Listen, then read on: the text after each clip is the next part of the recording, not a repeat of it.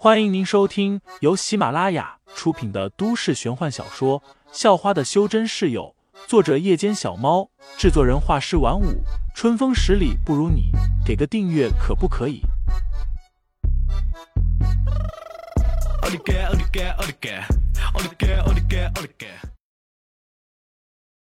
第四十九章再战攻星上。废材对这一等奖没什么兴趣，不过。他很乐意上去把奖品领回来，也就是一台笔记本电脑。另外，废材还发现自己这一下似乎在全校都出名了。晚会结束后，回家的一路上都能听见其他同学在议论自己，特别是一些女同学，都像是花痴了似的，都在相互打听废材是哪个班的。不过，废材并不怎么在意这些，让他在意的。是那种类似灵气的奇怪物质，这种物质依旧在不断的融入他的体内，也像灵气一样不断的淬炼着他的身体。更为诡异的是，废材发现这些物质在悄然间覆盖了他的全身。原本因为修炼的缘故，他的皮肤是很白的，但此时却变成了淡绿色。而这一层淡绿色的物质，他能明显感觉到。就是那些从花草树木中汇聚而来的奇怪物质，这究竟是什么东西？废材走在回家的路上，一脸的疑惑。他甚至都没察觉到，宫星又挡在了前方的路上。昨晚，宫星临时被赵重阳叫去了，但他记性好的很，所以今晚又来了。小逼崽子，敢惹我侄子，就算老板要招拢你。我也得先揍你一顿。站在树下的宫兴舔着舌头，眼中满是阴狠。宫星是个极其护短的人，最见不得自己的亲人被欺负。对于废材这个差点就把宫阳星打残废的人，他是必定不会放过的。就算以后招拢过来了，他也照样会继续报复，天天欺负废材，让废材没好日子过。嗯，忽然。走到了路口的废材一愣，不知道为什么，他竟然清晰的感觉到了前方的一棵树下有一个人一动不动的站着。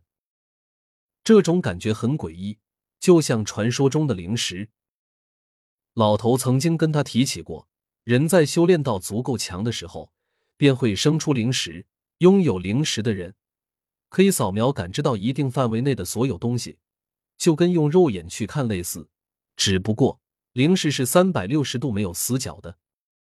废材尝试了一下闭上眼睛，顿时就懵了。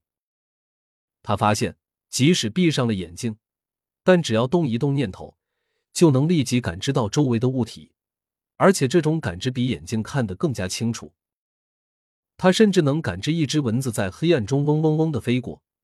要是用眼睛去看，根本不可能看到这只蚊子。真的是灵石。这一刻，废材终于肯定了自己的猜想。